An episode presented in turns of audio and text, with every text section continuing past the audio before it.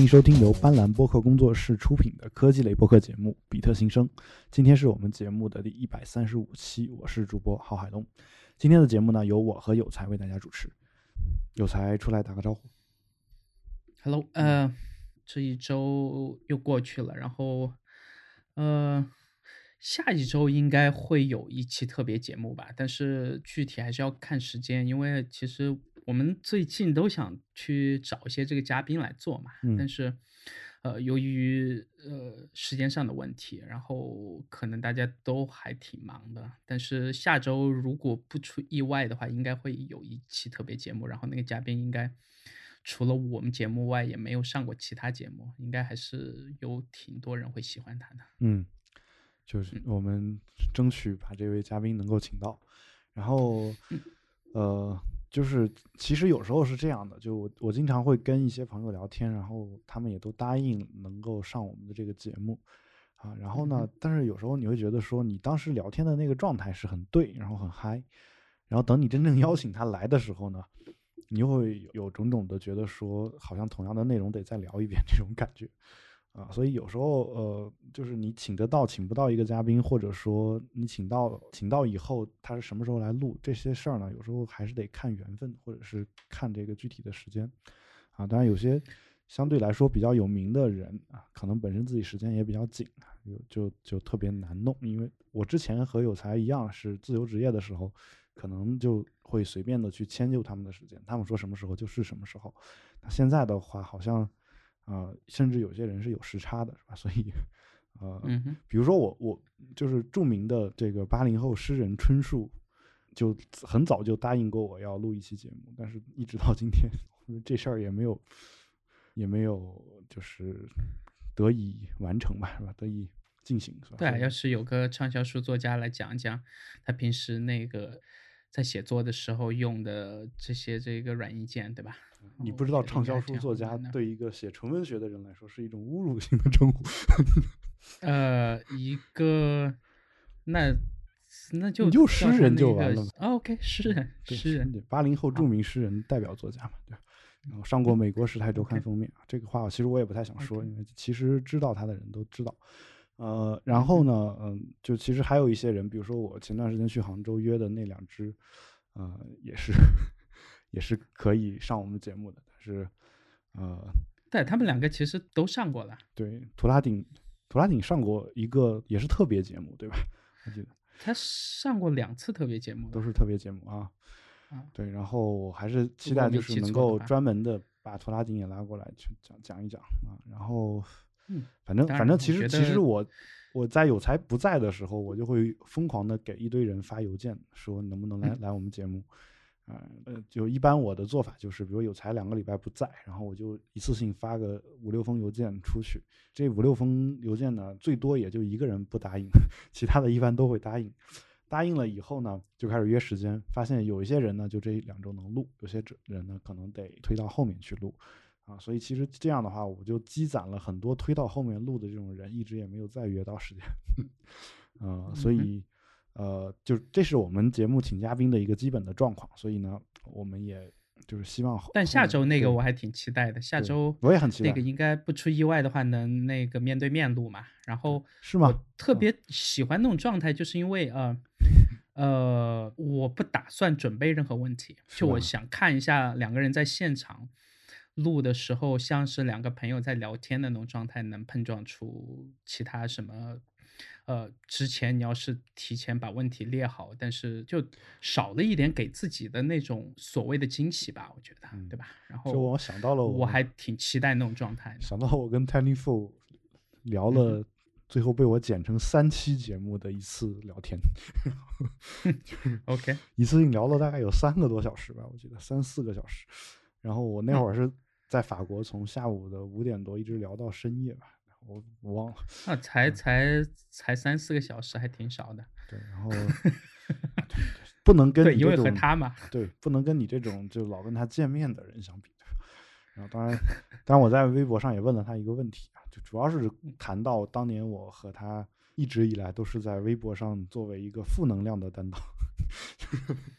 我有时候会这这个问题，等我下节目以后再去好好看一下。然后我到目前为止，呃，在上期我们讨论完这个微博的事儿以后，我这周问了两个问题嘛，呃，应该是从上周开始，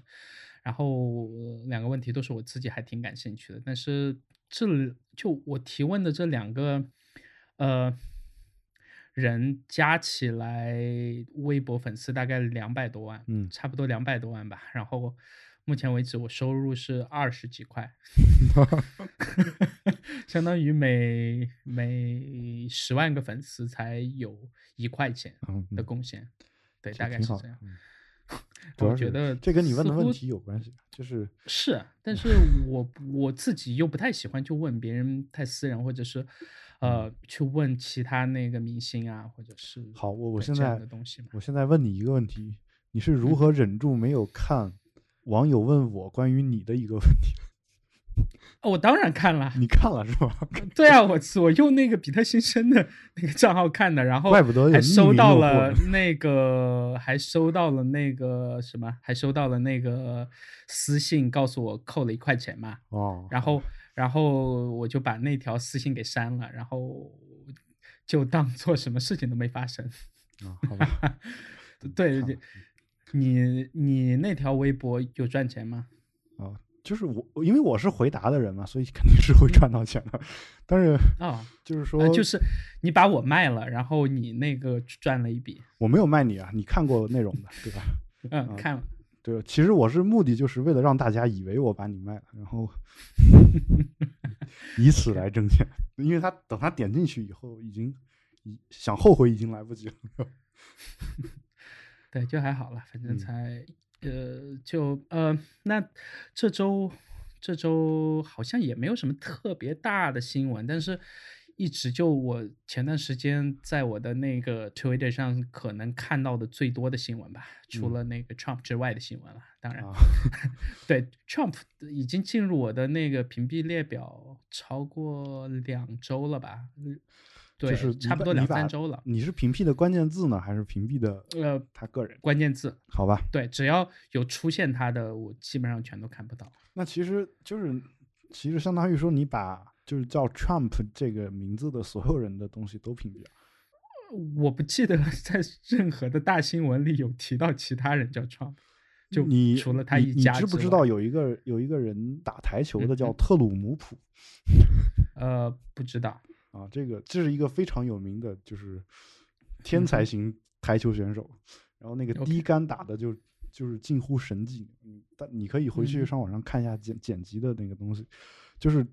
这个事儿也是很奇怪，就是他名字也叫 Trump，然后就翻译成特鲁姆普，然后特朗普呢一开始翻译成川普嘛，后来就现在还有就是马来西亚还是台湾那边还有翻译成川普的吧，然后现在就我最近只是有一条好像是逃离了这个，因为我呃屏蔽的时候是在那个呃 Twitter 和 Twitter Rific 里面去屏蔽的嘛。呃，那其实所以官方客户端里面我就只屏蔽了，比如说这个 president 啊这样的词，嗯，然后呃，在官方里面，我最近只记得看过一个，可能是和我们平时聊的话题也和他相关的一个，就是呃那个 Trump 大楼嘛，嗯，对吧？然后就是在纽约的，他是自己住的那个楼了，然后在正对面。的那幢楼的顶层有一套那个 Airbnb，呃，还挺豪华的。然后出租嘛，好像价格是几千刀，对，好像是四千多刀，还是差不多五千刀一晚上吧。然后据说能隔空眺望到 Trump 一家人的那个房间嘛？他那房间有安望远镜吗？我不知道哎，但是我觉得这个这个，我估计 Airbnb 的提供方不会安，但是住在那儿的人自己带一个，他们也就管不着。对，但是对其他其他确实对，因为我平时用官方客户端就少嘛，所以说，所以我我其实这次去杭州也也才第一次体验了一下 Airbnb，嗯，一一直没有体验过，不过我住那家感觉还挺好的，就是。酒店式公寓，然后里面的所有的就东西，比如说马桶都是自动化的，然后你走到它跟前，它嗯自自己把盖子打开，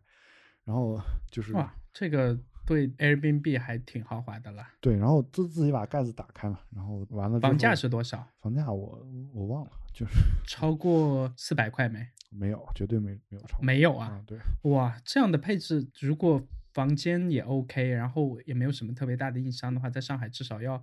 六七百起步了。啊，这也是我人人生当中第一次使用自动的马桶。呃，我倒是经常体验过几？次，但是是在那个酒店啊，就、嗯。对啊，这个还是头一次听到有你你你你每次 Airbnb 用这种。住。酒店也是住的五星级，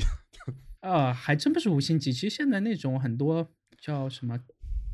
guest house，嗯就类似于什么比青青年酒店高一个层级，嗯就就那种什么特色的，对吧？那嗯种东西嘛，然后装修的也很有自己的味道。然后其实像这样的，大概价格就三百到四百之间，或者嗯再稍微多一点点。也在我的可控的范围内，然后配置其实不亚于很多住过的这个特别好的酒店，对，嗯，对，而且主要是气气氛都还不错嘛，对，然后你提到这个，我倒想起我自己倒是去年住过五星级酒店，但是嗯，好像也没什么自动化的东西，反而嗯房间会比较就感觉跟不上时代的感觉。对，因为 都都比较那个标准化，或者很多设备就很老旧嘛。嗯，好吧，那今天我们聊聊川普之外的另一个跟科技有关的话题，这个也是科技圈的川普。其实也是和他有关的，对，因为这个公司的 CEO 至少是 CEO 吧，呃，之嗯前是和 Trump 他们站在同一队的嘛，对，嗯那当然后面在公众和公司的一些这个员工的抗议和压力下，然后就退出了他的那个有点类似于那种 council 的感觉，对吧？嗯，呃，叫什么什么什么特别委员会，嗯，特别技术顾问小组那样的东嗯西嘛，对吧？然后，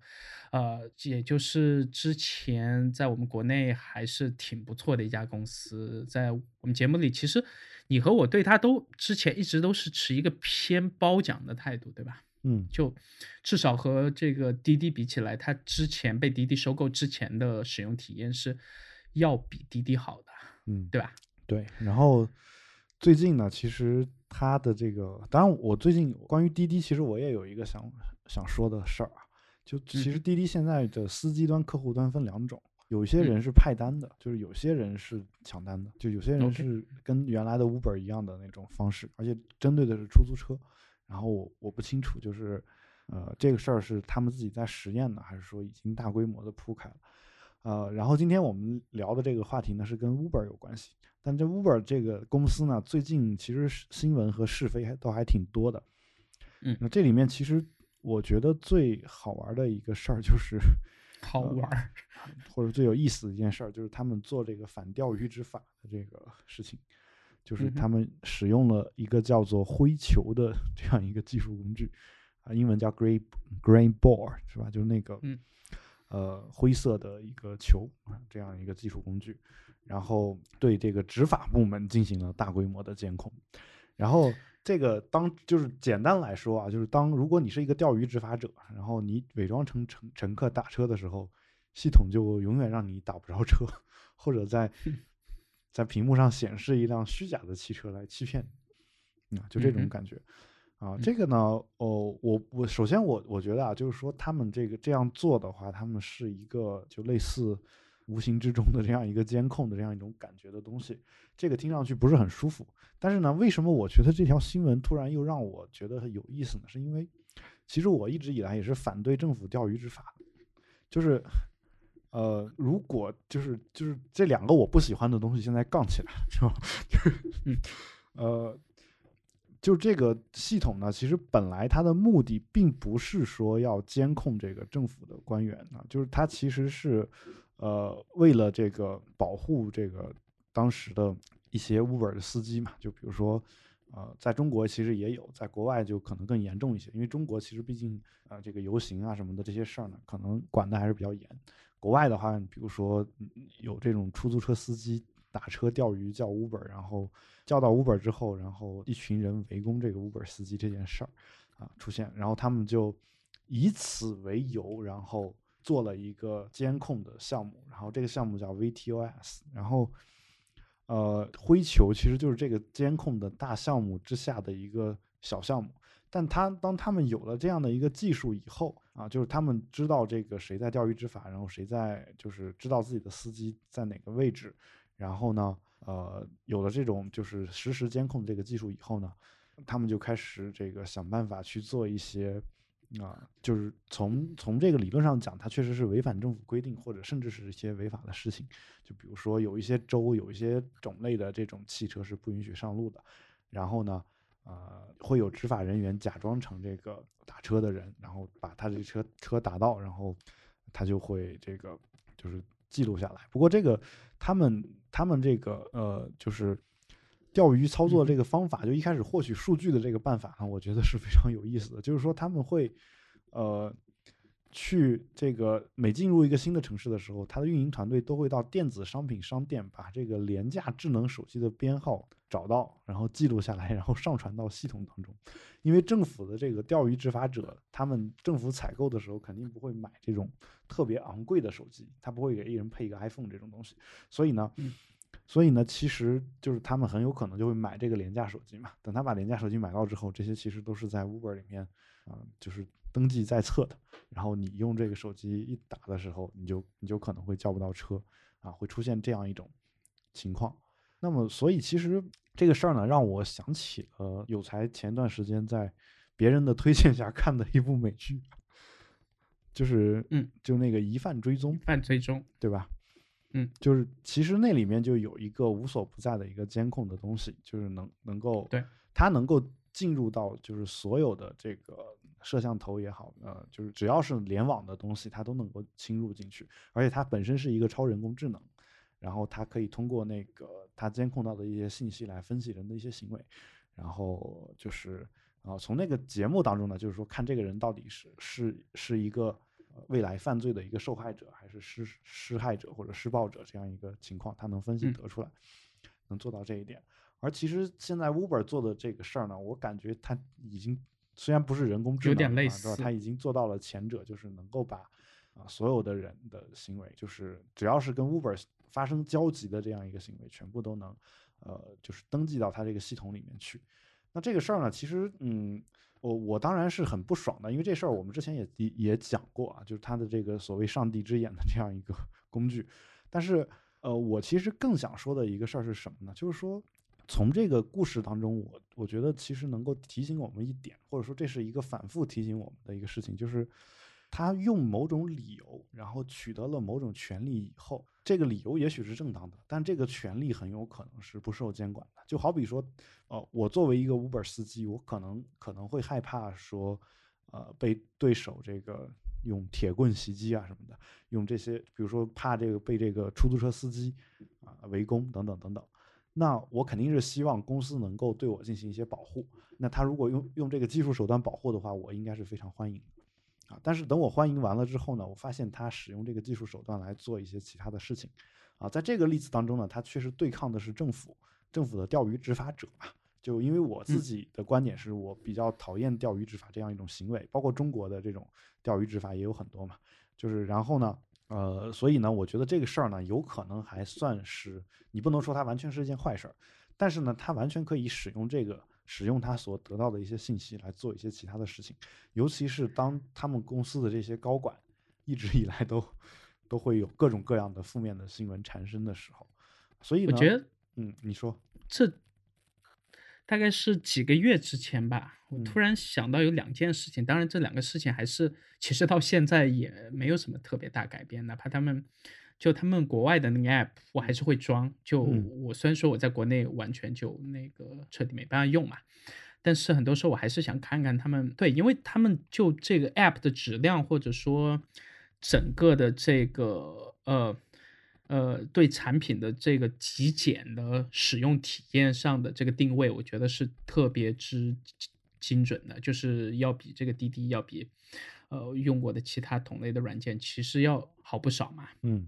呃，所以说我还是喜欢看到他们这个 App 在一些界面和一些功能性上面的这个微调和进化了。但是，呃，有一件事情我记得爆出来的时候，其实还挺多人反对的嘛，就是它有点类似于这个滥用呃 iPhone 后台的那个 GPS，嗯，对它，呃，你就哪怕它一般会有这个。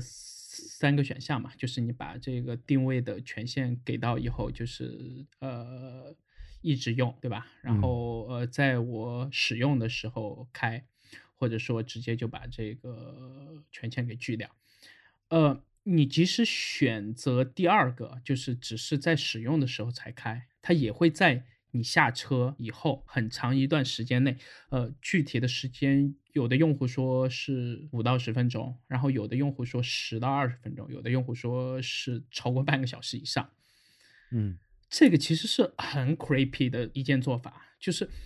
你不管在不在它的服务端里面，只要装的它的 app，它其实后台但他们自己跑出来的这个原话就说，呃。呃，他们那边是被这个苹果给坑了，嗯，就这个东西其实并不是他们在记录，而是苹果后台会把这一部分的耗电，对吧？包括这个使用的期间的时间也全部算到他头上，但其实并不是真的是他用，但是呢，又没隔两天又被这个开发者去抓他在后台。用的这些网络和数据，包括 GPS 的这个量，然后就整个这个过程，我感觉他们其实不光是在和政府对抗，他其实我感觉他既不相信他的用户，也不相信他的司机，也不相信监管。然后呃，那 所以你的意思是最近的一次是一个那个在全美犬儒主义的公司。我是觉得其实是有点像的，对。然后再加上最近一次不是在那个北美就爆发了这个，就是要 boycott 嘛，就是要把要把这个它的 app 在手机上彻底给卸载掉的这样的社交网络上所兴起的活动嘛。然后具体的数据我我们可能是看不到的，但是呃。据 Uber 自己出来说，对他们又自己出来有发布数据，就那个 CEO 就跑出来装可怜嘛，说那个别再卸载了，然后 说这周都已经卸了好几，就就就在那个最繁华的，呃，过去这一两年都还挺火爆的城市，就已经有少了好几十万了。嗯，然后嗯。然后这个事情的起因其实又和 Trump 有很大关系，因为这个事情的起因是 Trump 在呃颁布了那个对呃穆斯林七个国家对吧呃实施的有点类似于飞行禁令或者说入境许可这样的这个东西嘛对吧？然后呃 Uber 我不知道他们当时的这个运营和管理是怎么做的。呃，那些难民刚，或者说或者说从那个穆斯林国家刚来的那些人，或者说从这个纽约市到 JFK 机场的那些这个年轻人去这个抗议示威嘛，对吧？嗯，呃，这在这条线上他提价了，而且一提还提了两三倍。嗯，然后呃被这帮人给爆出来以后，再加上当时可能本来就有一点那种这个呃呃就。还是挺愤怒的人群嘛，然后就就把这件事情给传到那个推上，然后一天之内那条转发量我记得就破了几十万条吧，就可能和微博上这样的转发还不是特别一样。呃，他们那边如果能转发几十万条的话，说明这个就已经是一件特别大的事情了嘛。然后，呃。我突然想到这两件事情，再结合呃你刚聊的这个钓鱼执法，包括接下来要聊的东西，我突然觉得似乎这家公司从它最大的问题，其实就是在它的管理层吧。嗯，对，因为你所有的决策错误，你如果偶尔犯一下，我觉得还可以找人去这个背锅，但是你如果一直都是这样，在你的价值观或者。或者说在你明明可以可以去做一些事情的时候，你反而是先把赚钱或者说一些自己公司的这个呃长远的利益不是不是看的特别重要的话，我觉得似乎是管理层最上面出了特别大的问题。嗯，不过你刚才讲的这些事儿呢，让我想想起一个问题来，就比如说，呃，就是国外经常会做一些这种抵制嘛，对吧？然后呃，就 Uber Uber CEO 出来装可怜，那说明他还是受到了一些影响。但这事儿让我想起，就是说，为什么在国内，就是如果一个公司做的不好的话，就是如果它足够大，并且足够的能方便我们的生活，比如说，呃，这个蒙牛？然后比如说这个呃，食品就不说，比如说我们的腾讯啊，然后。呃，就是我也不是说他们就一定会有什么问题，但就是说，如果出了问题的话，国内抵制是抵制不起来的。就这事儿，我一直很难理解。就比如说蒙牛出了那么大的事情，然后我回老家之后，发现大家依然都在喝蒙，而且他们，我一开始以为是他们不知道，然后我跟他们说，然后他们说知道，知道这事儿，但是觉得没没事儿。然后 对，没事儿。然后呃，还有就是，嗯。就比如说我，我有一有这个亲戚家的孩子啊，就是本身就是因为有三聚氰胺的这个问题，最后呃早早夭了嘛，就很很早的时候就去世。然后像就是这些事儿，大家都是知道的。然后呢，呃，周围的亲戚朋友，包括他们自己，可能依然在喝蒙牛的，或者喝喝一些这个嗯，就当年三聚氰胺被查出问题来的这样的一些奶制品啊、奶粉啊什么的。就这事儿。我觉得就是说，Uber 这个公司如果不退出中国，并且跟中国政府能搞好关系的话，这个在中国他根本就不用担心被抵制的这个问题，就是没有人会抵制他，他怎么说话别人都觉得是对的，就是就是对啊，其实不光我们这吧，嗯，这这个现在真的是一个全球性的问题，包括这个 Trump，嗯，他在推上可以完全不给出任何证据的前提下，直接去指责一个前总统。嗯，对吧？而且到现在还是没有证据，而且他那几条推还是在这个置顶的位置。嗯，我觉得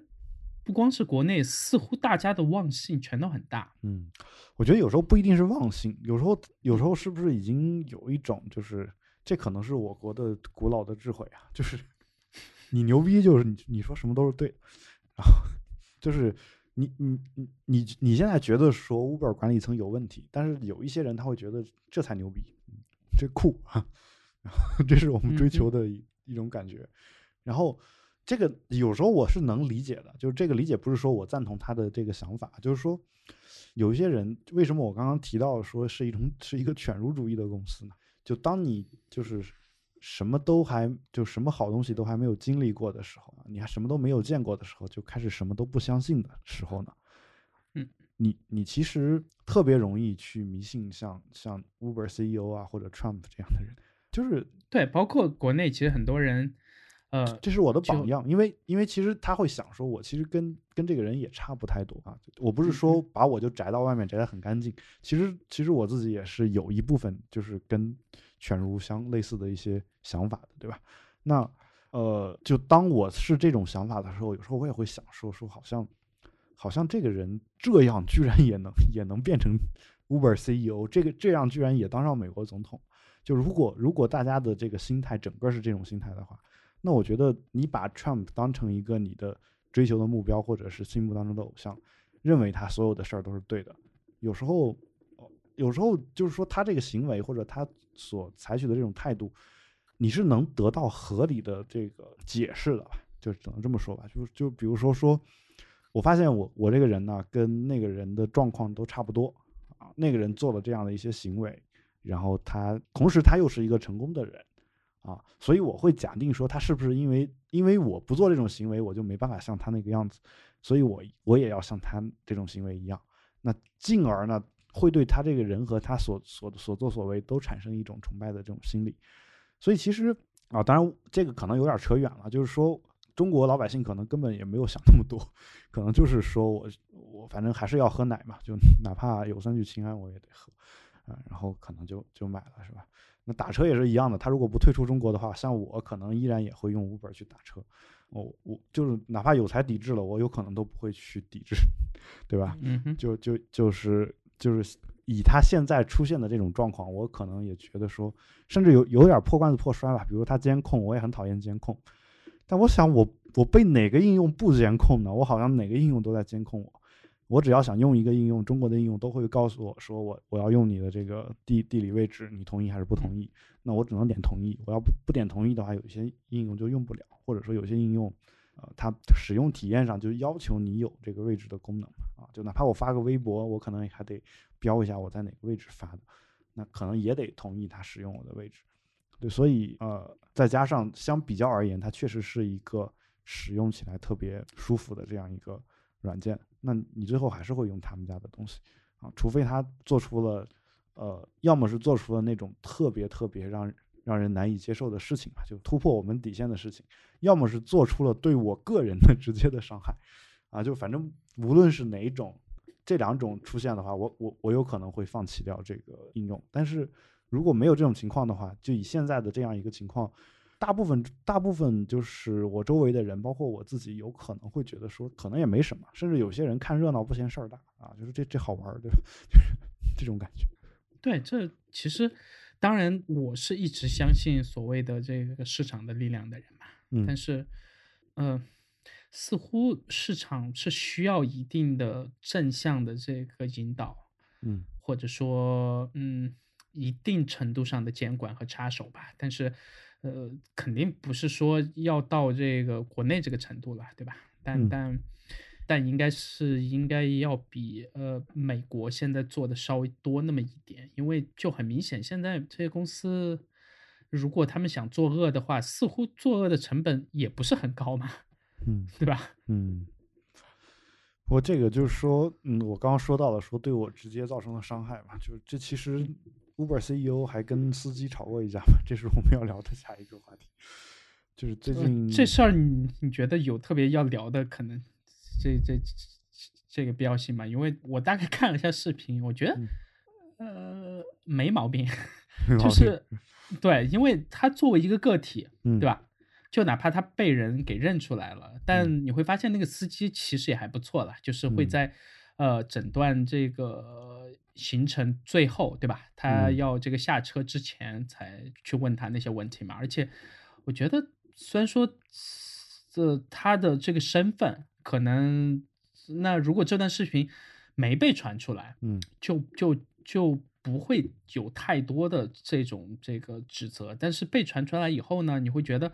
他作为一个 CEO，但是他当时的身份，我只是真的把他当成一个乘客啊。嗯，对，就是我其实。这个我反而是觉得，呃，我不是特别在意的一件事情。对我，我也是这个想法。就因为其实，其实就是他就算是一个 CEO 的这样一个身份，在那个场景下说的那个话，他可能也不会想到说有人会把他给放在网上。然后，当然我我必须再说一点啊，就他如果他能干出把监控别人的这种事儿，他是不是自己也得 也得稍微 想一想这个问题，对吧？就是。呃，就所以所以说，其实其实有时候我在想一个问题，就是这个事儿也是我们一直以来节目当中曾经聊到过的，说未来我们会对人的包容度是不是会变得更高一点？因为其实其实我们每个人的东西，就是隐私的这种不好的东西，可能在未来被曝光的可能性和曝光度，可能都会比过去要大很多。这个时候，大家当大家看到说每个人其实都有这个缺点，或者说每个人的缺点还都不小的时候，是不是能够对对方的容忍度稍微高一点？就是这是我我这也是我的一个想法嘛，对吧？嗯嗯哼嗯，对，就整件事情里面，我觉得他说的最出格的，就作为一个个体，或者说以他的身份来讲的话，嗯，就哪怕当他乘客来讲的话，我觉得除了那个 bullshit 这个词以外，对吧？嗯，好像没有什么特别出格的词，他并没有爆那种这个粗口，对吧？哦，我想知道 “bullshit” 这个词算粗口吗？就是呃，其实，在在在当时的情境里面，我觉得是不算的。就这个司机对 Uber 的做法的一些这个指责嘛，然后他自己是不太同意，然后可能情绪到了那个点，但是他并没有说做出特定的这个人身攻击，对吧？对，哎，或者说我我其实我其实就是一个好奇啊，就是像 bullshit 这种词，真的就是在普遍其实是算粗口的，算粗口其实是算对算算的，算的，因为其实你看到。呃，一些文章里面还是会用这个 BS，包括一些这个做演讲的人，对吧？他只会去用简称，而是没办法彻底用全称的。哦对对，所以其实嗯、呃其实是算粗口的，因为之之前有一本特别有名的畅销书嘛，也算，其实是一个从学术论文转过来的畅销书，叫《On Bullshit》嘛，然后嗯中文翻译成《论扯淡》。对这本书，这本书包括 Gruber 啊，然后我自己几个朋友也都推荐过，但是很不幸的是，我到目前为止还没看。我也没看啊，就很多 哦人也给我、给我推荐过，然后啊我也这样是没看。但是论扯淡嘛，就我在想的是，这个论扯淡是已经把它给弱化了，还是说 bullshit 本呃身、本身它其实这个程度也跟胡说、扯淡这种词差不多嗯，还是看情境。啊、因为其实扯淡这个词是相当于是一个，就是怎么说洗白的一个脏话嘛，对吧？就是这个扯淡原来指的是步子迈的大了大了容易扯着蛋那个蛋，就是嗯从那儿来的。后来后来就慢慢变成三点水的那个蛋，我都不知道什么时候变的，因为有一段时间我用输入法输扯淡的时候出出现的第一个就是三点水的蛋。自从我用电脑以来就是这样，所以 OK，所以其实啊、就是很多输入法你用的时候，有时候输输入法塑造人的习惯嘛，这个我觉得有时候是对的。就输入法里面，如果第一个词不是那个啊、就是那个蛋的话，可能就你只能用三点水的蛋，就你就会下意识的去就会用这个词。就所以有时候有时候我在想，就是你看我们骂人，嗯有时候骂傻逼，或者是说人说一个人牛的时候说牛逼，你知道那个逼字肯定不是我们常用的那个字嘛，对吧？对。所以，但是呢，有时候我们打的时候，因为因为输入法出现的第一个不是那个特别脏的那个字啊，就是我我认为那个字不脏啊，但是但是对，其实不脏啊。对，但是就大家会认为那是一个脏话的字，所以这个时候嗯有时候你为了说的精准，你还得在这个 输入法里面挨个去找啊，甚至有时嗯候甚至比手写还费劲啊，所以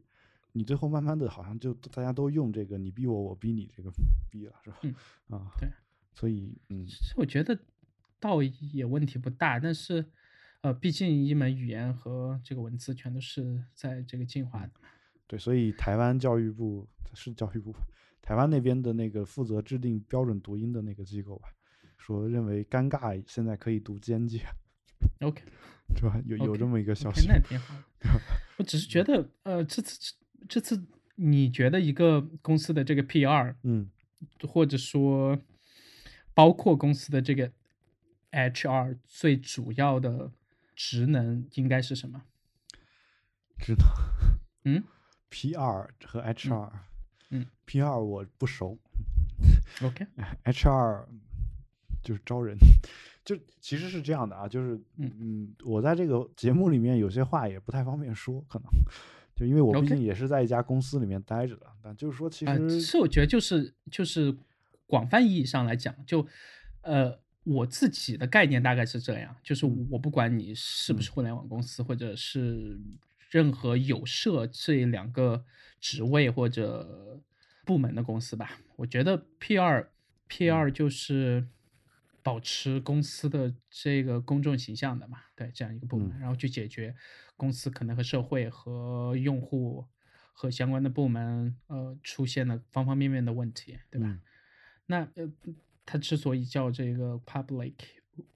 relationship，我觉得最主要的原因就是在这。然后，哎，HR 这个部门可能很多朋友我觉得可能会有误解，因为你不管你觉得 HR 的人再好，但是他永远都是从公司去拿工资的，嗯涨工资其实也和 HR 没太大关系，对吧？嗯呃，他们唯一的意义就是帮着公司去防着公司自己的员工，嗯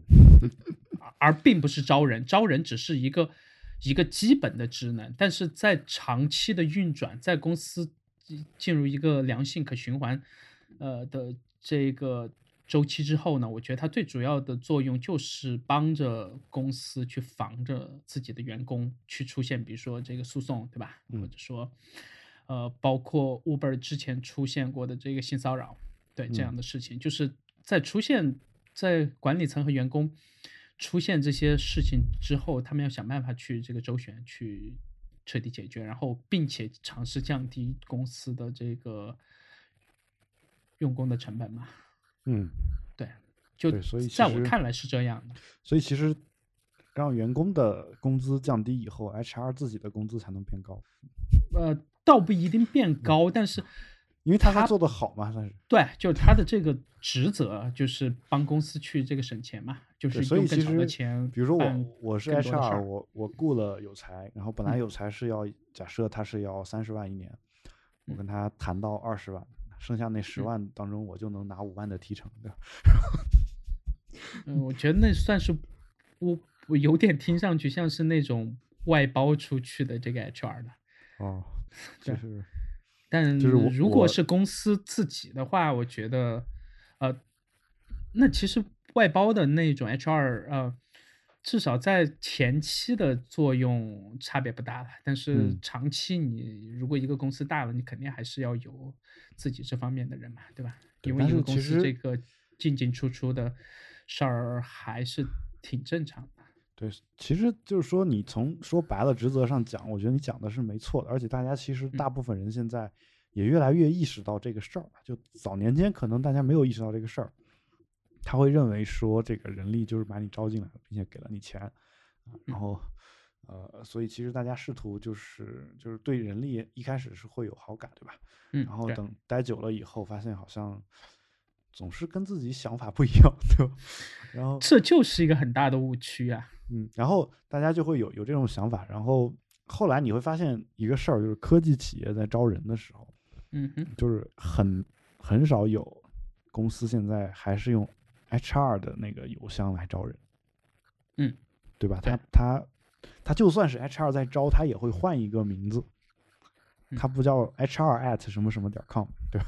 他他他不会用这个邮箱来招人，而且也没有人去给 HR at 什么什么点 com 写邮件了，好像，嗯，对，要么你你你就得给 CEO 写，要么你就别写邮件，你采用别的办法，对吧？基本上是这种。对我，我之所以问这几个问题，我我是一直不明白。那既然呃，我们先把一个公司的这个 CEO 和就至少 CEO 吧，对吧？先抛开嘛。那我假设他就是这个创始人，嗯，呃，至少在这个初期的时候，对吧？那他到后面他上市或者他分股权，那被其他人给取代了，或者呃去这个社招了一个 CEO 的情况，其实还挺多的。但是。我就说一个公司大概几十个人到一两百个人，然后他刚创业不久，嗯，除了他的这个职位是不能被取代的之外，我觉得我不知道，当我作为一个公司的这个高层，我该怎么去找，我就很适合我公司的 HR 或者这个 PR，嗯，呃，包括包括还有一些包括产品经理这样的职位，对，因为。对一些偏理工科或者呃专业更细化一点的这个职位来说的话，对吧？可能有些这个大学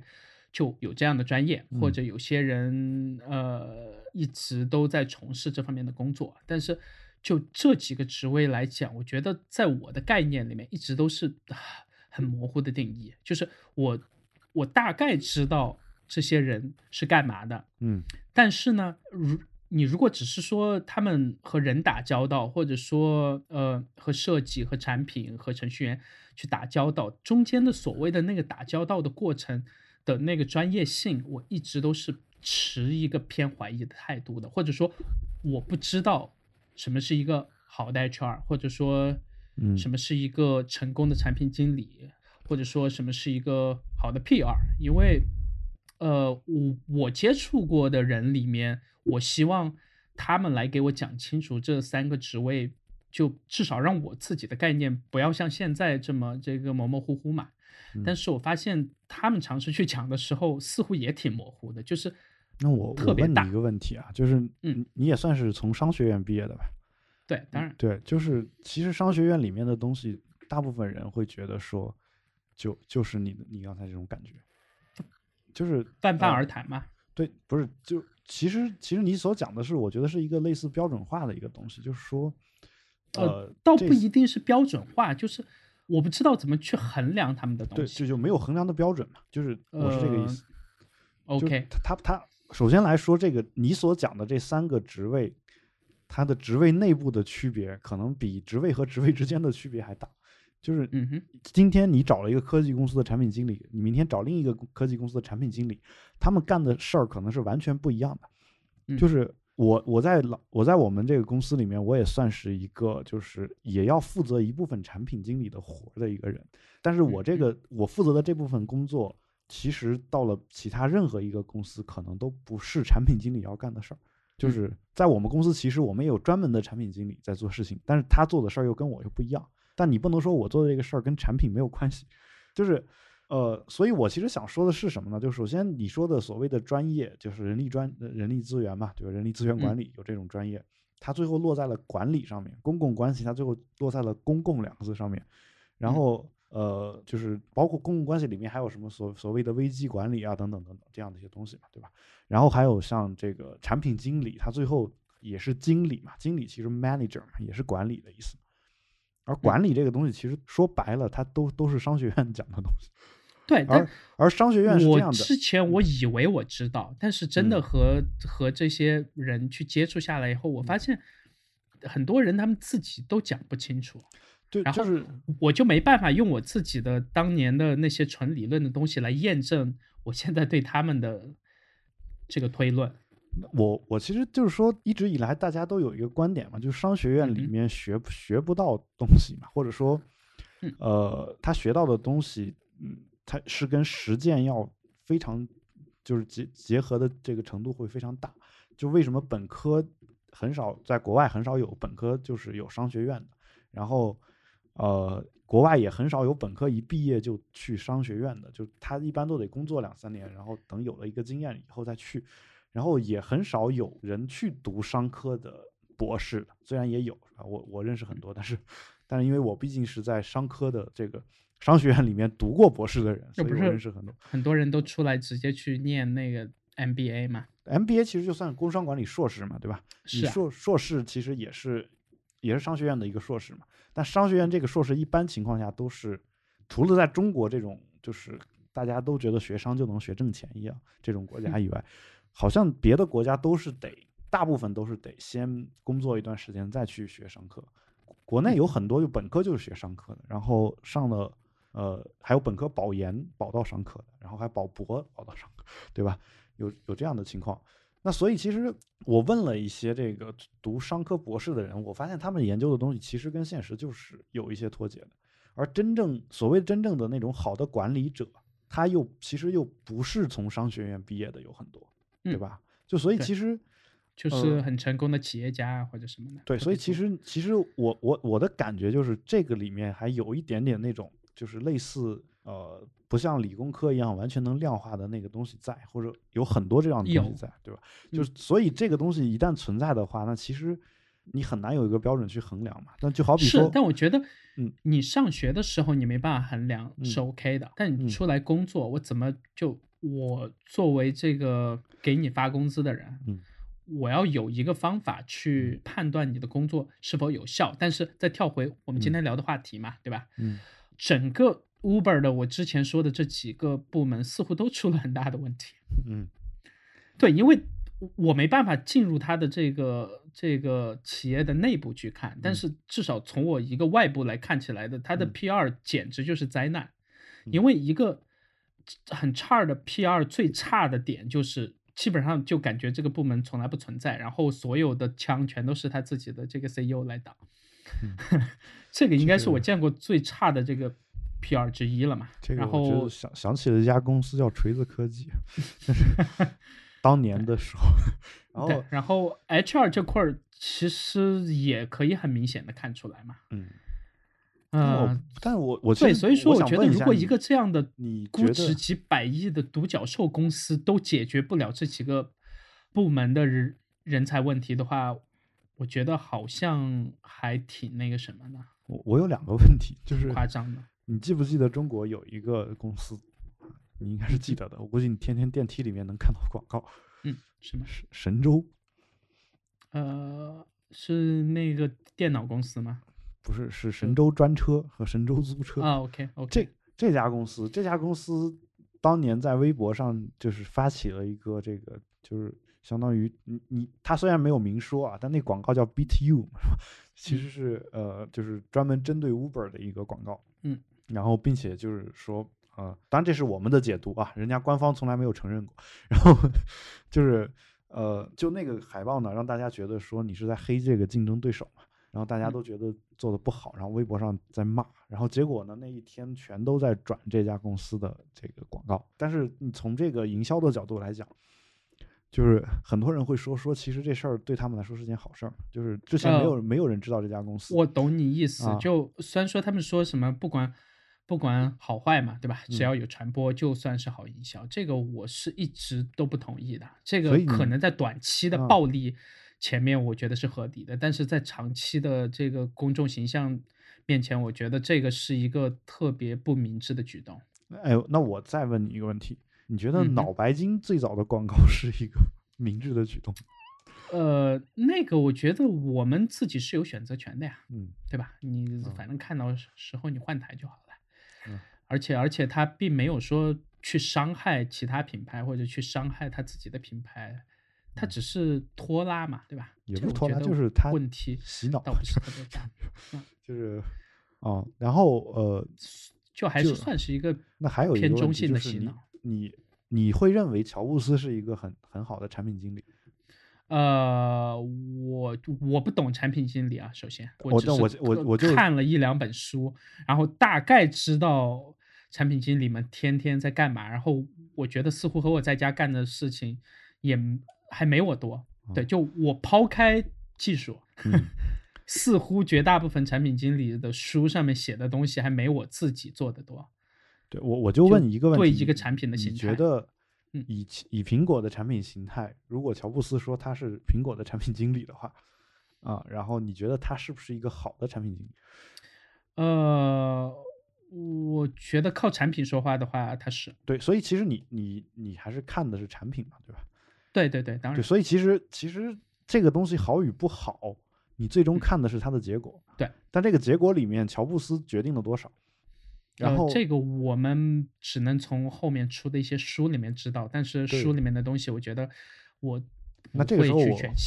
这个时候我我假设你在一家公司里面，你你是一个程序员。嗯，然后跟你合作的有一个产品经理，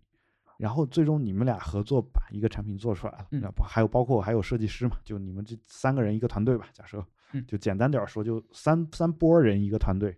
把这个事儿做出来，然后这个时候如果产品成功了，我们就会认为这个产品经理是成功的啊，虽然也会当然也会认为你作为程序员是成功的，但是我们很少会去区分说产品经理在这里面贡献了多少。就是，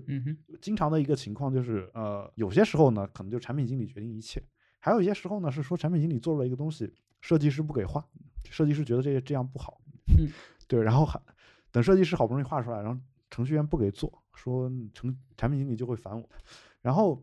嗯，不给做呢，程程序员有一些程序员他会提出自己的想法，然后说你看这样行不行？然后经过商量呢，觉得觉得说这个程序员提提出来这个想法可能是对的。那就按程序员的这个想法去做，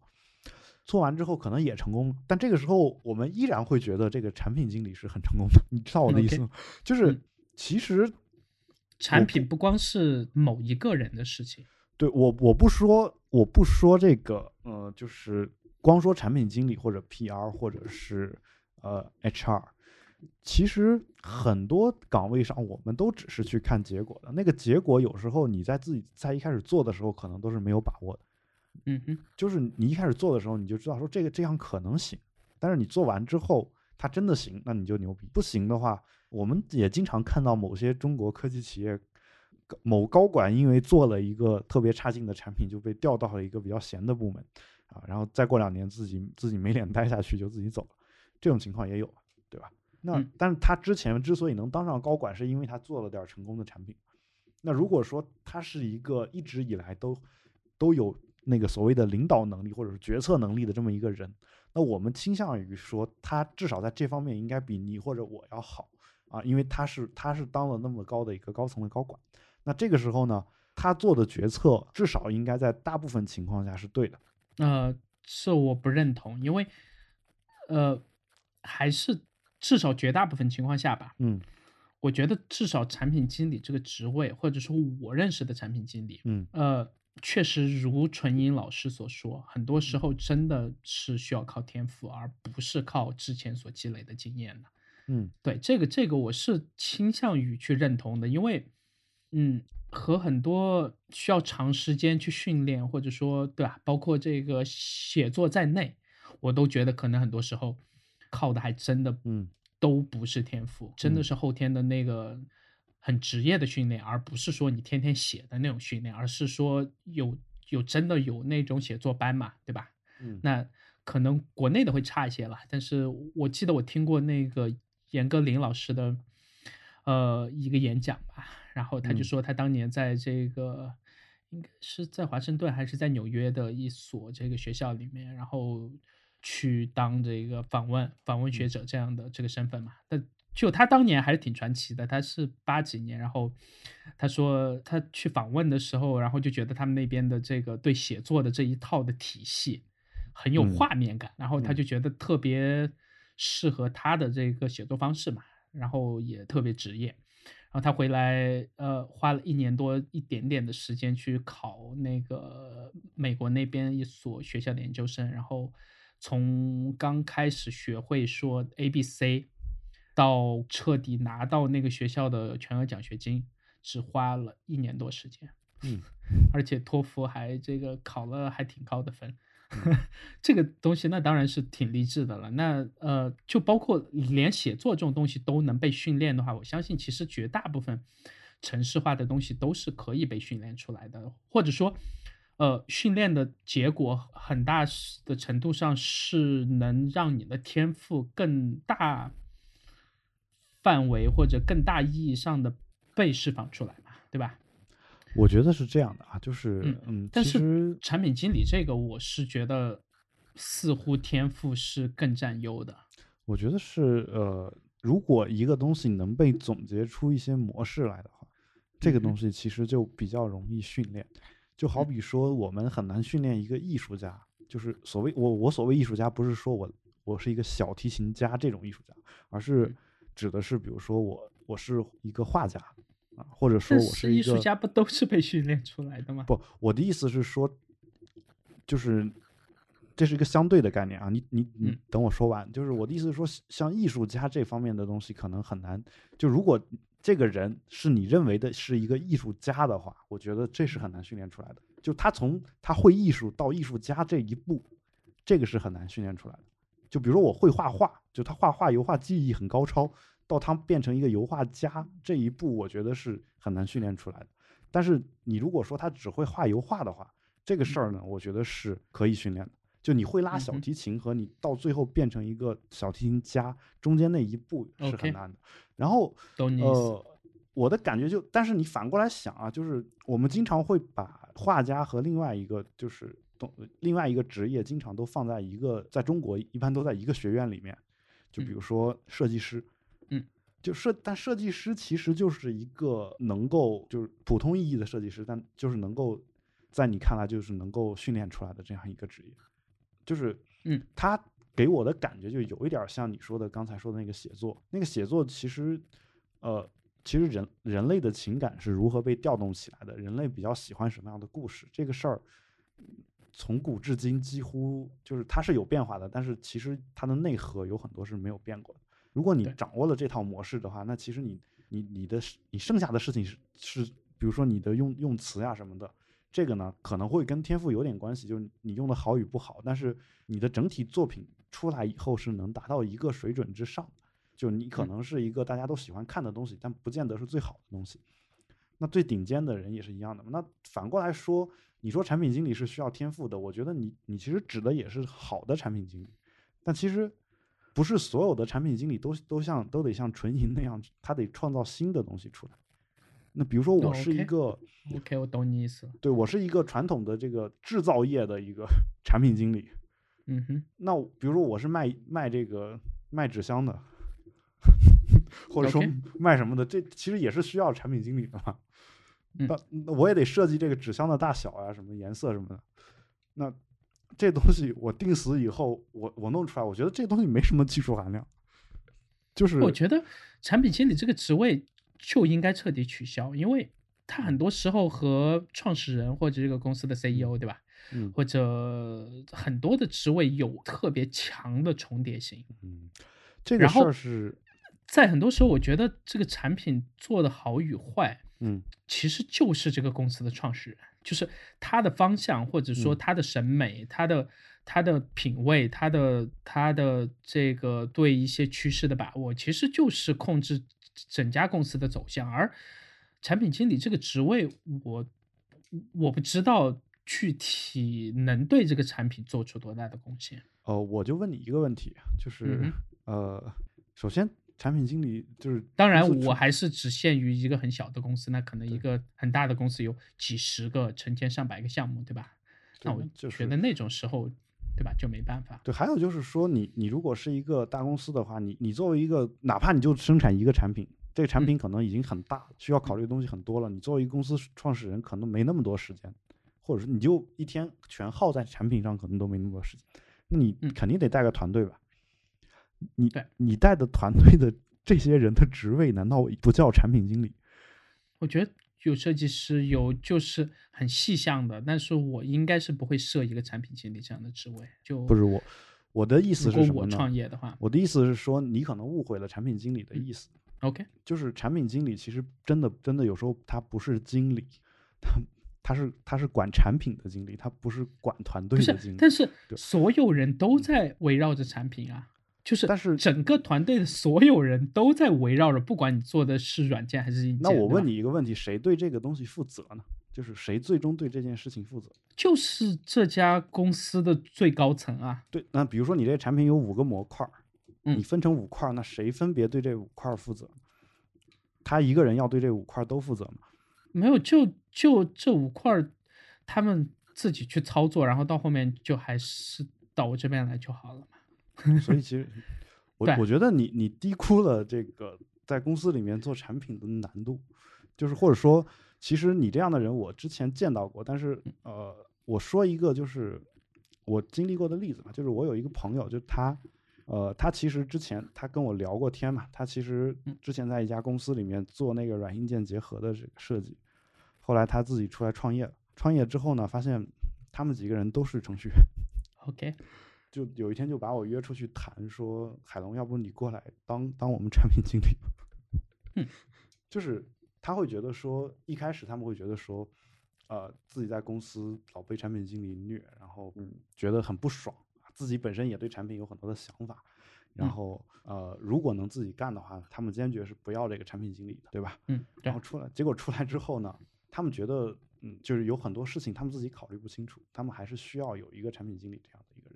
我可能会，那你觉得呃，主管或嗯者说就先把产品经理这个这个这个这个 title 先彻底抛开嘛？嗯呃，那难道我是我我我设置其他的职嗯位去协同起来、去负责一个项目，你觉得就不行？就一定要有一个这样一个领导者的这个人存在，而就不能说用那种彻底这个平行的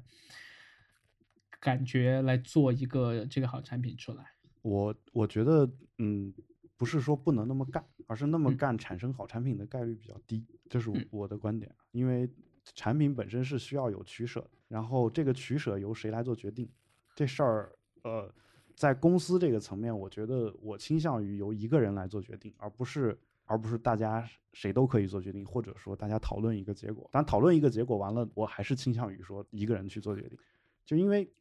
就是你，其实你在做任何决策的时候，都面临着各种各样的优先级嘛。就如果说你你作为一个程序员，你能够判断这个优先级，并且在做产品的时候有所取舍，那其实你已经就像你自己说的，你已经做了产品经理要做的事情。那这个时候你说你的团队不需要产品经理是对的，因为你自己就是。但是嗯我我见过的很多的这个技术人员，第一是他们不具备这样的能力，第二的话，有一些他根本就说我不想要这个能力，我希望的是什么？我希望的是你告诉我要什么功能，我给你实现什么功能。至于要什么功能这件事儿，我不负责去想，我也不想去想啊。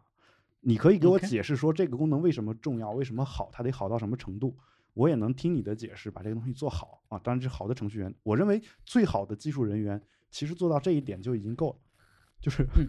就是当产品经理给他解释说这个功能为什么好，并且他能听得懂，然后能够实现的话，我觉得这是这已经算是比较好的程序员了。如果他能够再有自己的想法，像你一样说，你能再再想到一个这个呃新的这个点子，然后让这个产品变得更加的好，这个事儿呢，我觉得是更好的。但其实我这个观点都只能代表很少一部分人的观点，就是会有很大一部分人会认为说，呃，为了工工作的效率，你最好还是不要提出什么新的观点，你最好就是听产品经理的去做，就是嗯，会有这样的一种感觉嘛。所以其实对啊，所以说我就没办法再回公司上班，因为我我我没办法接受呃。接受一个人对你的领导，倒不是一个人对我领导这个东西，我觉得倒是挺正常的，只是说我没办法接受一个用用在某一个细腻细致的这个领域用用的相关的产品还没我多的这样一个人来告诉我绝大部分人的用户体验，因为我嗯就喜欢去瞎琢磨，或者去问我旁边的朋友，他们对某些产品的所以其实，就是你想多了。嗯我的参考的样本可能要比很多产品经理还全的多得多。对对，所以说我但是我跟你说啊，我为什么要去听他们来告诉我，呃，我熟悉的一个产品该去怎么做呢？我问你一个问题，就比如说现在纯银过来跟你说，你应该这么嗯去做产品，你你会不会听他的？我我不会啊你不会听不会听他的，呃，不会，不会，哦绝对不会，因为。因为你你认为他自己跳坑的时候都常常跳错。你所以你 没有，这认为这不是一这我在？我在我在这并不是对陈岩老师有任何冒啊犯，我只是，呃，我只是就发表我自己一个观点，我就是大家很多时候真的就是纯靠运气，对吧？对然后我很多时候也不要把不要把呃一些呃很笃定的事情说的玄而又玄嘛，对吧？嗯那那就就很接地气的去说这件事情，那我就觉得说，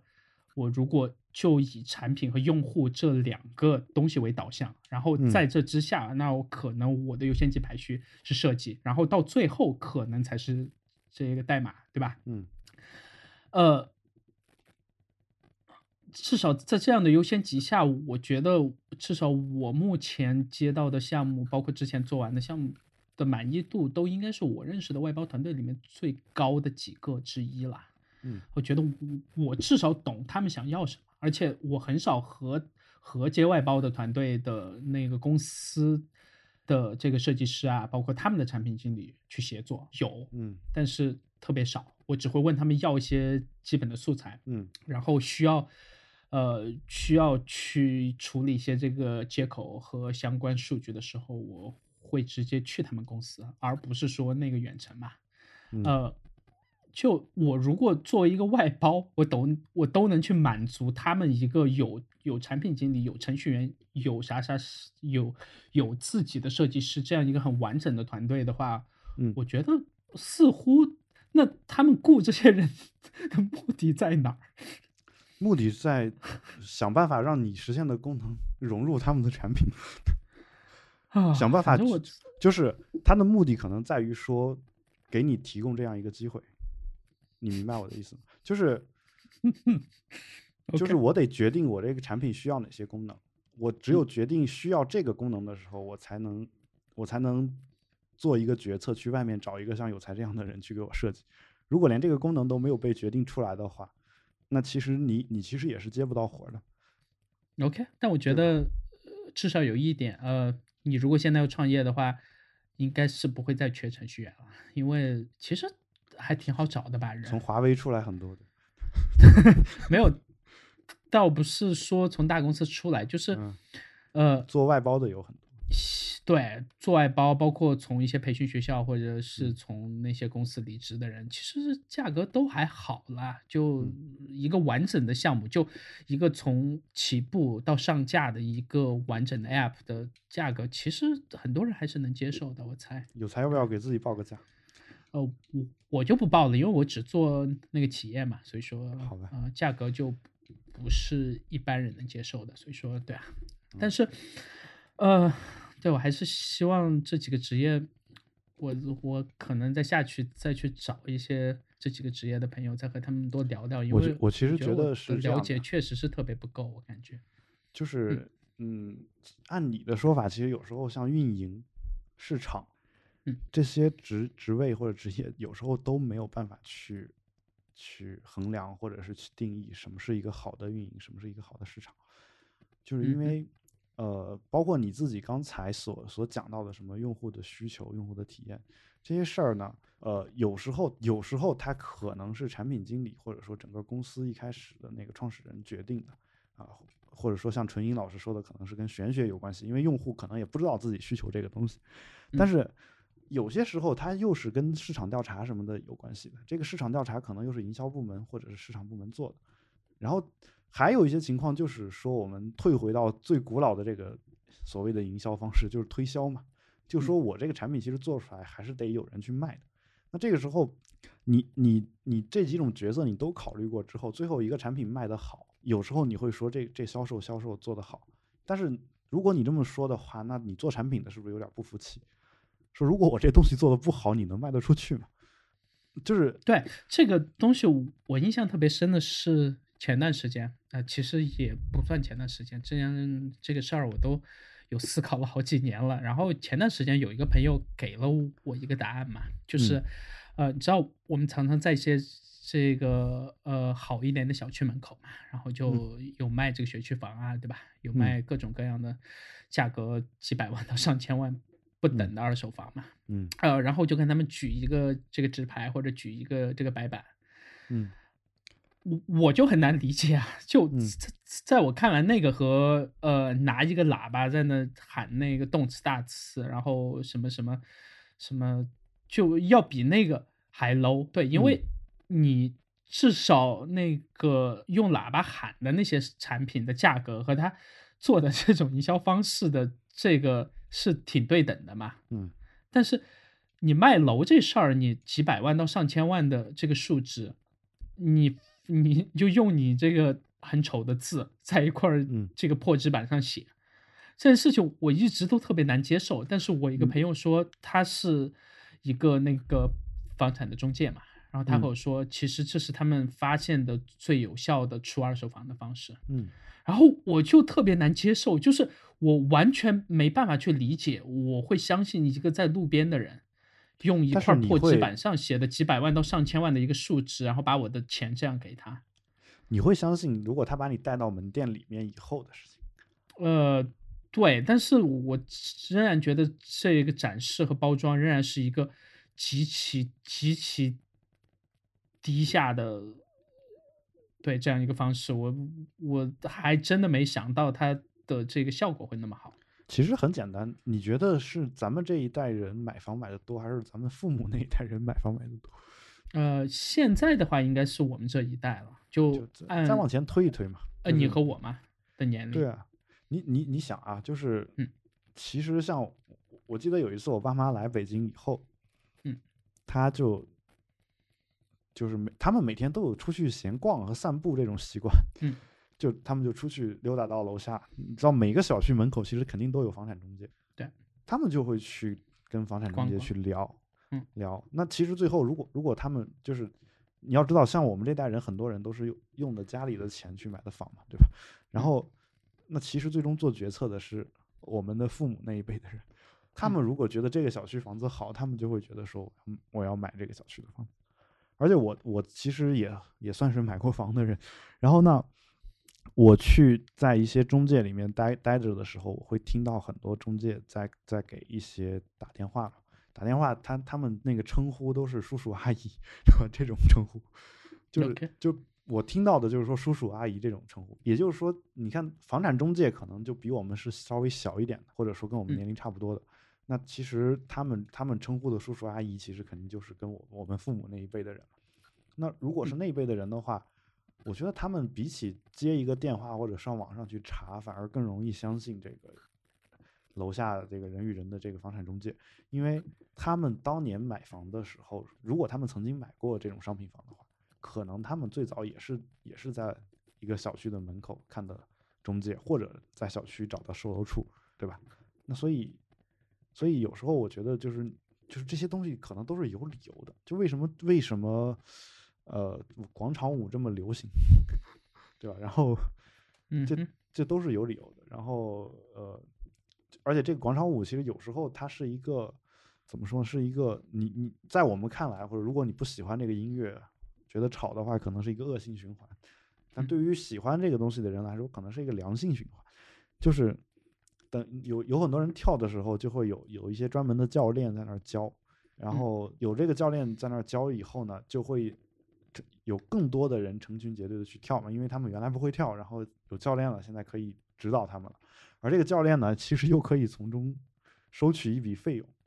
啊，甚至他们每天组织这个广场舞的那个人，他们拿着这个这个就是那个外放的那个音响嘛，对吧？嗯。啊，就因为他外放这个音乐，可能都能给跟这个每一个参与这个跳舞的人去收取一笔费用啊，就是 有。这个这些你你可能都没听说过，嗯，然后这其实其实都是有的，就是如果如果你明天可以试着试着就是到里边去跟着跳一跳，如果 很有可能的结果就是跳我试过的，跳我至少试过两三次，对，但是有一些对还不错感觉。如果你如果你你是那个适龄人群，并且你天天在里面跳的话，就很有可能会的一个结果就是会有人跟你过来收钱，就是哦这样的，对，就是。是这种情况，对吧？所以其实哦原来原来他们是交着钱去影响大家，有些是交着钱，因为有一些地方是有教练的。你你有没有注意到说有些广场舞前面是有一个带着大家跳的，对吧？有的，对那个教练也不是义务的啊。有些有有些教练甚至是说这个小区里面的大叔大娘们，然后他们跳一段时间，觉得他们自己的动作都不是很标准。怪不得我看那么多人的那个。也没意思，然后他们就服装竟然能是很整齐的，这个东西我一直都很难理解。然后他们会，他们甚至会小区的这个就是成立一个这种组织嘛，委员会，然后他们会集体的去请一个这种教广场舞的老师过来，然后给给小区里面的人教啊，有有这种情况。就这个事儿是我很早年间最早的时候发现这事儿的时候，我其实我其实挺觉得挺好的，因为中国。人一直是一种，就是可能就是，呃，就是不太喜欢，就是在就我很少见过说最早有有像黑人一样在街头突然就开始跳起来这种感觉，对吧？但是，所以说，我们现在已经把那个嘻哈文化给顺进我们自己的这个血液里面了嘛？对，然后就是不，我我早年间其实其实看到。这个事儿的时候是是什么情况？就当年我妈她在网上是一个，当时有我不知道现在还有没有，就是有种就是类似网络 KTV 的那种房间啊，有啊，对，现在我前段时间还刚唱完，是吧？对，当年当年我就对，我妈还是一个比较火的一个房间的主持人，就是她她每天负责召集大家，然后 大家都会都会。对，因为房间里这东西当年火的时候，我从来没有参与过嘛。然后前段时间看到一个朋友的那个妈妈 在玩，然后我就觉得唱的还不错，然后我也跑过去自己去录了一个版本嘛，就是刚出来那个《La La Land》里面的一首那个歌。嗯，对，因为我我当时还，我也我也跟我就是我妈在那个房间里面，我也用她的麦克风唱了几首。因为考虑到他们的年龄层，我我主要唱的是像什么《敖包相会》这种歌。OK，然后就是，当然就是说，但在那个里面，如果有人上麦的话，有时候他是会开摄像头的，开摄像头他会放音乐，然后来跳舞。虽然跳的确实不好看，但是我当时心里面就觉得这种行为应该鼓励啊。那个年代的人，那个年代的人能愿意就是在这么多人面前去展示他跳舞这事儿，就本身是一件很好的事儿。就如果因此还能锻炼一些身体的话，那我觉得就很好嘛。啊，结果后来就出来。所以说你的这个，呃，我从你这段话里面能得出的一个结论就是，当产品经理是要去跳广场舞的，对吧？没有，我的意思是说，呃，产品经理他是一个行业，他是他产品经理，他是每一个行业可能都有的一个职位，嗯，他在每一个行业的里面所做的事情是完全不一样。就是我我在一个钢铁厂里面，可能也有一个类似产品经理这样的感觉。其实产品经理在我看来，他应该是很多公司有的那种，呃，就是呃。职能和产品双双领导制的产品那一层的领导，嗯哼，然后产品那一层领导具体负责什么，你每个公司其实是完全不一样的，它取决于你们公司是干嘛，OK，对吧？就是这是我我的一个一个感觉，就好比你是你们公司总裁，但是你在产品方面你还得听你们公司专门负责产品的一个比你职位低的一个人，嗯，有可能是这种这种这种状态，这是我我我对他的一个理解。啊，好吧，那关于这方面呢，我觉得我得，我得，我得再去多学习一点，或者说，其实你其实你你要不进大公司，其实你根本不知道典型产品经理是什么状态。我之前在大公司，我也没见很多外企长长时间的去在这方面上去耗费精力，相反，国内的互联网公司反而是在这上面是特别耗力的。因为是这样的，因为呃，这个我其实挺难理解的。我跟你说一个很简单的事儿啊，就有一些公司是这样的，总裁没时间管人，他需要有一个人把下面这人管住，管住给他做事儿。那就是副总裁啊。嗯，副总裁呃，就是可能管。总裁是从来不做事的，全都是副总裁在做事嘛。总裁可能是就是完全在这个。大方向啊，或者什么之类的。总裁可能是在旅游啊，见投资人啊，干这个事儿。对。然后，呃，副总裁可能管的是整个公司，然后他也没 没有时间去管下边的人。然后，他还可能还有运营部门啊，还有市场部门啊，还有各种各样的部门对吧？甚至我记得当年，当年那个呃，应该是 macOS 七点零的版本，我忘了，就至少从十点几开始吧，就。很老的十点二、十点三，特别老的版本。当年的所有软件的这个呃程序员的名字啊，就团队的名字，全都会写，全都会这个写出来，就在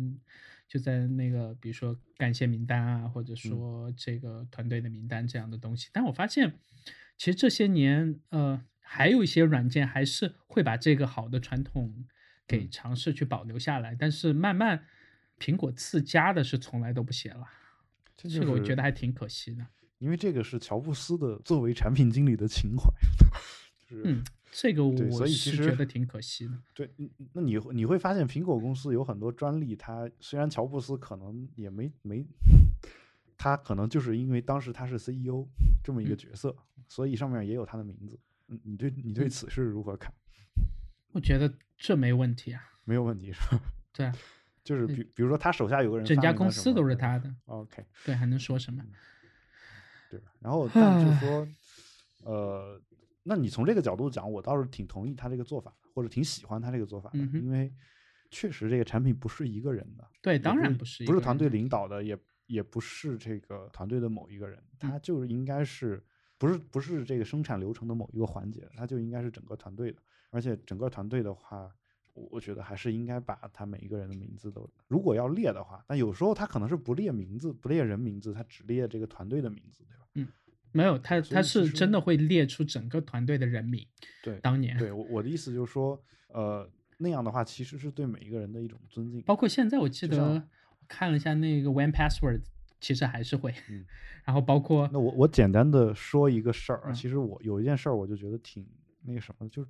国内有一个有一个非常著名的美国的标准化考试，嗯哼，就是有才出国之前肯定考过，或者我怀疑他考过啊，就不一定啊。我我先不说是哪家，因为因为其实我说出来也算是违反违反保密协议。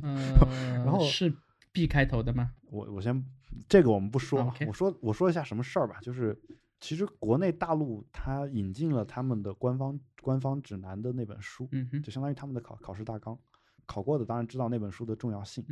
那本书的有有一个版本，就它进中国的第一版是我我带领的人翻译出来的，嗯，好厉害，好厉害。呃当然那个版本很烂，因为因为当时 工作压力比较大，然后基本上就是要求一天之内把那个全部都移出。然后一天，我靠，对，所以所以你知道这个有时候是很很不靠谱的。就为什么我大一直推荐大家读英文原版，因为 不是这一天在内，别说那个，别说那个所谓的信达雅了，连基本的嗯准确率都很难保证呢。一天，对，然后因为其中其中有我翻译那部分，我自己还是可以可以保证的，嗯但是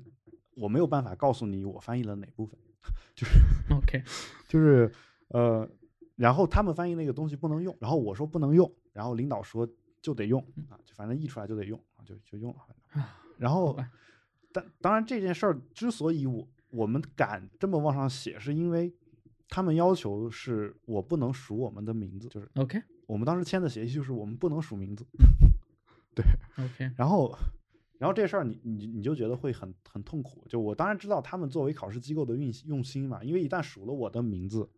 我我要马我要出去讲这门考试的课的话，我估计招生会因此而翻个十十几倍、几十倍的都有可能。嗯他是怕我利用他们的这个机构的名，就是他们出题方的这个名义去给自己打广告嘛，对吧？嗯嗯但是，但是就是我当时还是挺痛心的嘛，因为那个翻译的钱也不多，对，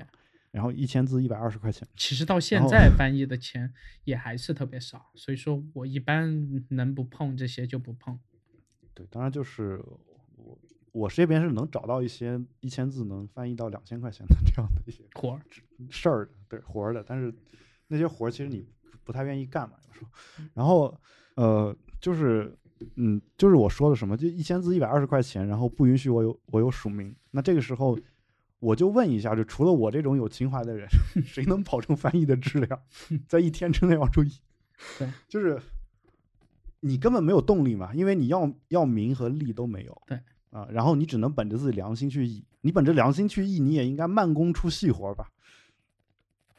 那听起来好像你去考了个公务员的感觉。就就那种感觉，好吧？嗯，对对，然后然后当然我当年干过这个事儿嘛，当然这事儿你说我虽然不能不能说公开说嘛，但私底下可能碰到朋友的时候，可能也也能也能稍微聊一聊，然后他听到这个事儿呢，可能也会因此而对我产生一些信任，但是有时候你会发现产生的更多的是不信任，所以我也一般也不聊，因为因为那本书你不知道，你不能说哪哪一部分是你翻译的，所以那里边有很多翻译很烂的地方，嗯，会有人骂你，对啊，那 就是你除了听着也没其他办法。对，所以其实我觉得今天听我们节目的朋友，如果你在准备出参加出国考试的话，呃，我看原版可以在这儿在这儿劝大家一句，就是其实除了我翻译的，我参与翻译的那一本，当然我参与翻译那一本现在已经我那一版现在已经停印了，现在已经出了出了新版，但新版里面我发现更大的问题是它保留了一部分我原来翻译的内容，因为其实每一个人翻译都会有一些特定的用语嘛，对对吧？然后呃，他加了一些新的翻译的内容，然后这两部分的术语都不一样。这他妈 是一个，这他妈是一个中国的学术机构吗？还这两部分连术语都不一样呀。啊，所以说还是看原文吧，看原文吧。对，所以就是我的意思是说，除了我翻译的那一本之外，其他的一些出国考试的官方指南，在翻译的过程当中，我我可以说它也有类似的现象。OK，就如果你打算出国的话，哇，不你们这个管你是出国行业太不负责了，因为要花好多钱的，好多家庭真的。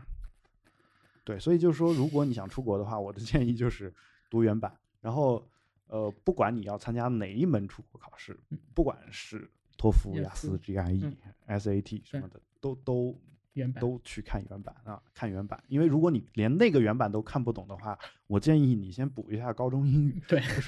对，其实那些东西都特别简单。就是那个那相当于是一个考试说明嘛对，考试说明的东西是很容易看懂就是那应该是最最简单的，就那个题你读不懂我是能理解的，嗯但是考试说明你不应该读不懂。对，就是啊，但我我我这么一说，好像有点好为人师的感觉，啊，你本来就是。好吧，嗯在这方面确实确实是从事 OK，你揭露完你们行业的这个黑幕以后，呃，我我周末有个朋友从香港回来嘛，然后呃，他刚好他刚好去那边去办点事儿，然后顺便去那个呃水货市场买了一台那个任天堂的 Switch 回来，然后他周末回来，我打算去他们家去玩一下，然后我到时候玩了，下期节目应该呃或者下下期吧，应该能在节目里面说一下，因为我自己反而是现在期待值变低了。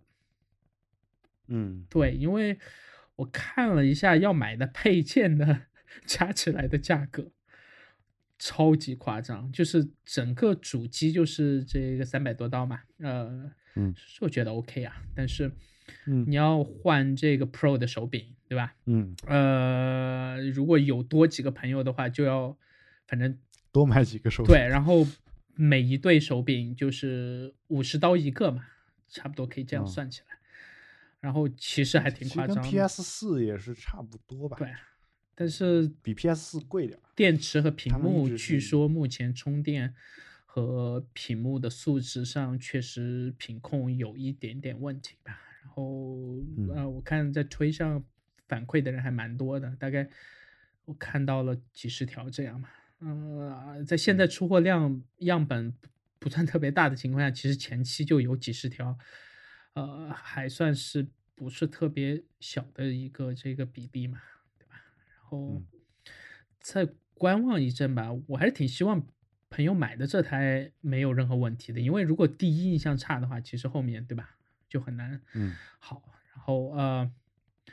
而且在国内买这东西本来也不存在任何的说这个保修啊什么之类的，就可能坏了以后想换的话，你要不然就。寄回香港，再去一趟香港。对，就整个这个成本太高了，所以说感觉在国内玩这些掌机，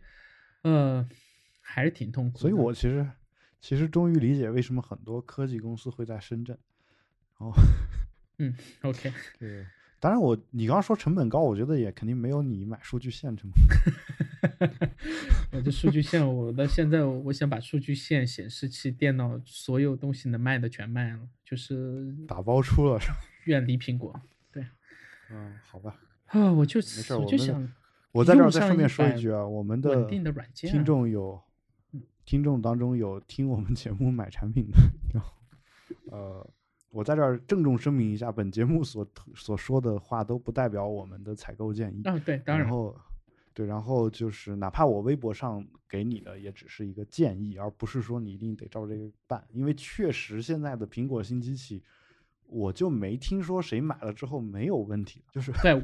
我这已经有换过一台新的了。然后前段时间你还那个写那个天气污染指数的 app 的那哥们儿，嗯，对吧？嗯。呃，对，然后呃，他不是空气污染指数，空气污染指数，然后他应该也换了一台全新的，然后他是我认识的第七个人换全新的，然后我只认识大概十二个人有买这台全新电脑的，然后里面有七个人已经全部换第二台，甚至有两个人已经换到第三台了，然后对，然后我也不知道该怎么。我听说过一个换到第三台的就还不错，然后崩溃了，然后那个呃。昨天我刚推荐朋友，就是，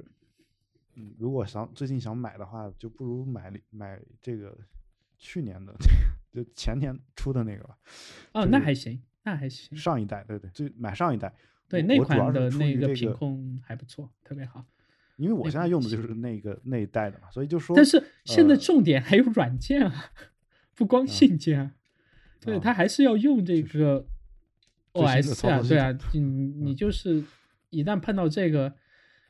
我现在我我就是把自己当这个小白一样在用电脑，就是碰到问题我自己也找不到解决办法，然后对啊，对啊，就是其实就 因为我推荐的朋友是从 Windows 转过来的，所以可能已经已经习惯了。好吧，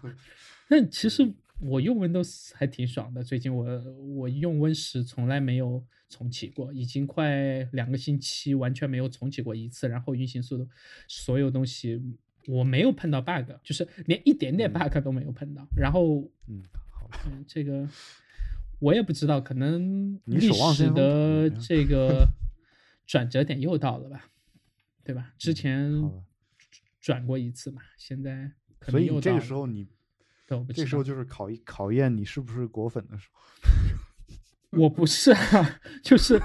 我能买的全买了，但是现在就是我前面和你录节目的时候又出现那个屏保嘛，然后我默嗯默的按了键盘的十下，按了十下，然嗯后才把那个屏保给彻底消掉。嗯，好吧，就是我连屏保都消不掉了，我连我连那个通知中心的通知我都消不掉了。这样的操作系统，我觉得已经基基本失去了基本的功能性了吧？好吧。我我我我推荐我那朋友买这个嗯旧版的，主要原因是为了给他节省一笔买开数据线的钱。啊，对，是数据线确实确实，而且到现在除了官方的、第三方的我都不推荐，就是关键是官方有些数据线是没有的，嗯、就是对，很多线是没有的。就是他不出，他咬死也不出，然后也也不让第三方授权出，对吧？要在国外还好，国外哪怕你不授权，他们的这个品质还是有保证。国内确实，我目前很多像这个 SBC 的外 Hub，到现在国内都没有一个靠谱的品牌。国外你买了退也方便，国内国内国内就是自从现在中关村那边倒了以后，呃，我我实体店我都不知道去哪儿找了。就是你让我在网上买数据线再退，我觉得不是吧北京，我记得还有其他地方吧？对，因为上海我是吧？顺电对吧？上海上海上海，比如说有有有这个靠近火车站那一块儿，好像是有个楼。北京肯定也有，其实其实就是有这个虬江路那边的就二手数码市场，还有嗯呃几个类似于大型的太平洋什么嗯数码城这样的地方。其实我们一般的找法是上淘宝先搜，搜到了之后看这家有没有实体店。啊，这样的。有的话就哦对有有我到之前去去这家之前有尝试过，但是我本来就不是特别喜欢淘宝嘛，所以说对你是你不是淘宝用户嘛，对，不是淘宝淘宝网的目标用户，所以我也没有参加过什么双十一，就从来没有往购物车里面添加过任何有打折的商品。哦耶！我双十一买过买过 Herman Miller 的椅子，哦，富有富有，它超富了它它降了大概一千多块，还好，其实嗯，我还好。而且而且他们那那个椅子就是在所有的它的主页的入口主页上都找不着入口，嗯哼，只有在他们分享的一条动态里面，你点进去是那个便宜的版本，哇，然后 就是其他任何的，就是主要的入口都找不着，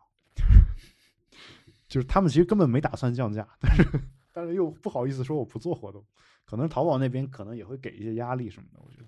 就是 最后他们可能勉强做了个活动，OK，好吧看嗯，我们也找一个啊，哪天哪天应该到目前为止还没有办过什么什么什么见面会，也不算见面会了们搞一个线线下活动吧，因为其实其实我们的艾瑞卡一直想找一些这个跟一些男性稍微约见一下，来解决一下他的单身问题嗯。我觉得